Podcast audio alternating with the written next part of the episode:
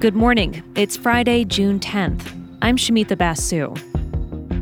January 6th was the result of an attempted coup led by Donald Trump.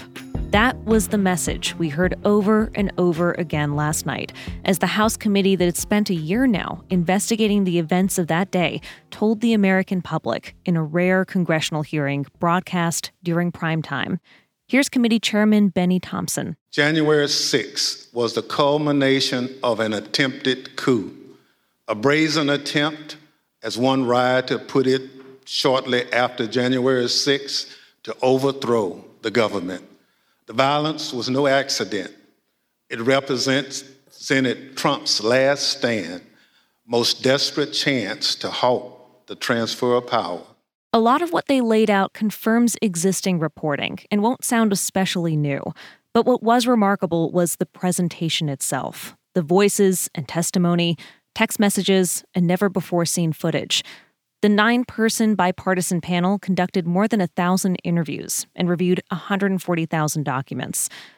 A key point the committee made was that Donald Trump, his lawyers, his aides, even members of his family knew early on that their lies about the election being stolen were just that, that they were lies, and that they continued to spread them to their followers anyway. Here's never before seen testimony of Trump's Attorney General, Bill Barr. I made it clear I did not agree with the idea of saying the election was stolen and putting out this stuff, which I told the president was bullshit. And, uh, you know, I didn't want to be a part of it, and that's one of the reasons that went into me deciding to leave when I did. The committee even produced a tape of Trump's daughter Ivanka answering a question about Barr, saying her father lost the election and that there was no fraud. I respect Attorney General Barr. Um, so I accepted what he said, was saying. Still, despite knowing that he had lost the election, the committee said Trump engaged in a massive effort to convince his supporters the election was stolen, and that he specifically called on them to come to the United States Capitol on January 6th and to fight for his cause. Members of the far right groups the Proud Boys and Oath Keepers answered that call. The committee played video from rioters who said they were there that day because Donald Trump asked them to be. And Trump asked us to come. He personally asked for us to come to D.C. that day. And I thought, for everything he's done for us, if this is the only thing he's going to ask of me, I'll do it. We also learned that during the insurrection, as the mob was chanting to hang Mike Pence, the president was saying, quote, maybe our supporters have the right idea, and that Pence, quote, deserves it. The AP reports how there was an audible gasp in the room when that detail was read aloud by Congresswoman Liz Cheney, a Republican and the vice chair of the committee. The committee also revealed that several Republican members of Congress, including Representative Scott Perry, contacted the White House after the insurrection to seek presidential pardons for their roles in attempting to overturn the election results. Some of the more emotional parts of the night came when the committee played video footage that we've never seen before of the attacks that day. One video montage was 11 minutes long and featured security and body camera footage from officers who were under attack. One of those officers testified, Capitol Police Officer Caroline Edwards, who says she suffered a brain injury while trying to hold the line against rioters. At one point, she was thrown to the ground, hitting her head on the concrete steps and blacking out. At another point, she described being alongside Officer Brian Sicknick. She said they were both pepper sprayed and tear gassed. She called it a war scene. I, I, I couldn't believe my eyes. There were officers on the ground. Um, you know, they were bleeding. They were throwing up. They were, you know, they had.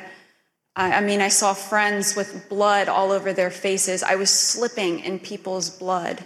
More than 100 police officers were injured that day. Sicknick suffered two strokes and died the following day.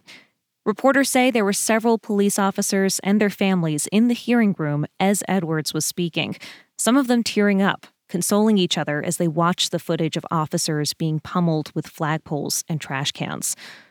A few months after the attack, the House voted to award congressional gold medals to all police officers who responded that day. 406 lawmakers supported that measure. It was opposed by 21 Republicans. Congresswoman Liz Cheney spoke directly to some of those people in her party. I say this to my Republican colleagues who are defending the indefensible. There will come a day when Donald Trump is gone, but your dishonor will remain.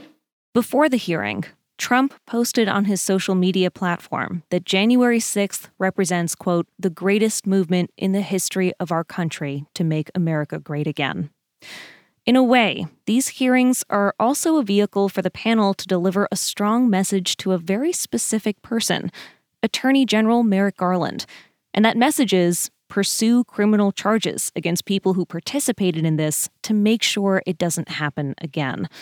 The Justice Department has arrested and charged more than 800 people in connection to January 6th.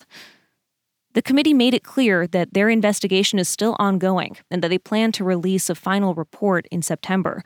This was the first of several public hearings scheduled for the weeks ahead. The next one is on Monday morning.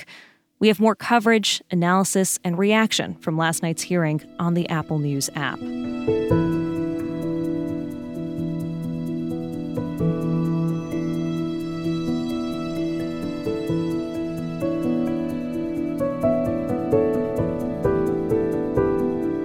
Before we let you go, a few other major news updates worth knowing about this morning. There's been one important perspective missing from the coverage of the mass shooting at the elementary school in Uvalde Chief of Police for the Uvalde School District. And now we have it. Pete Arredondo spoke to the Texas Tribune, his first extended comments since the killings.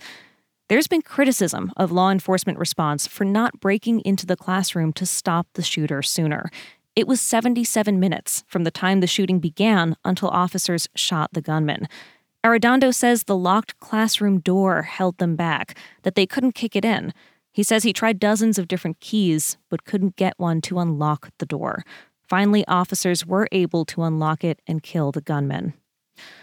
In another reminder of the reality of gun violence in America, three people are dead following a shooting at a plant in Western Maryland. The suspect is in custody. Investigators have not established a motive for the workplace shooting. It is the 254th mass shooting this year. And a Grand Rapids, Michigan police officer faces second degree murder charges for shooting a black man. Prosecutors say Officer Christopher Schurr was not acting in self defense when he killed Patrick Lyoya during a traffic stop in April. Coming up on our weekend interview show, In Conversation, I speak with Gabriel Debenedetti from New York Magazine. He's been talking to lots of Washington insiders and elected officials who are looking for a backup plan in case Joe Biden unexpectedly decides not to seek re election in 2024. By the time the election rolls around, he'll be on the eve of his 82nd birthday. All of these people have said over and over, and I, I, know I keep saying this, but it is an important dynamic. They keep saying, We're supporting Joe Biden, this is ridiculous. But, and the but is the interesting part. Check out that weekend listen. I'll be taking off all next week, but my colleague Mark Garrison will be filling in for me. He'll be with you on Monday with the news.